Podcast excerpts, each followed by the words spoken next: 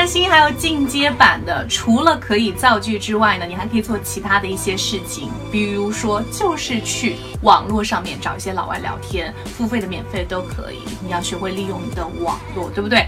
第二个呢，你就是可以真实的出去，hang out with them。have parties and just talk.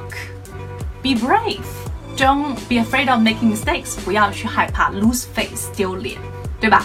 这个是我觉得进阶版的同学可以去做到的一些事情。那么其实除此以外，还会有很多其他的一些方法。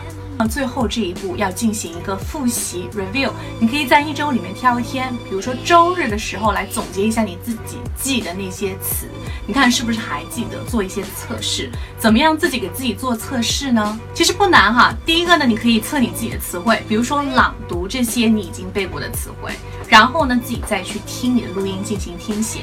或者是朗读你自己已经造过的句子，然后呢进行听写都 OK 没有问题。那么进阶版的 review 呢，就是你可以听到这个单词，然后马上造句啊，造出我觉得至少两个句子吧，就是当时你自己造那些句子。实在不行就是背例句，对不对？OK，一定要通过词汇能反映出句子，而不是仅仅是意思而已。这个是进阶版的。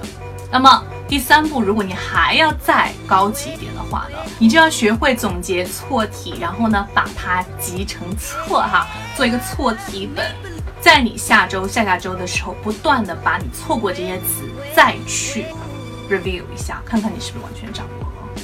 So that's pretty much it. Like it. See you next time. Ciao. Thank you for listening, and I'm Maggie Tao.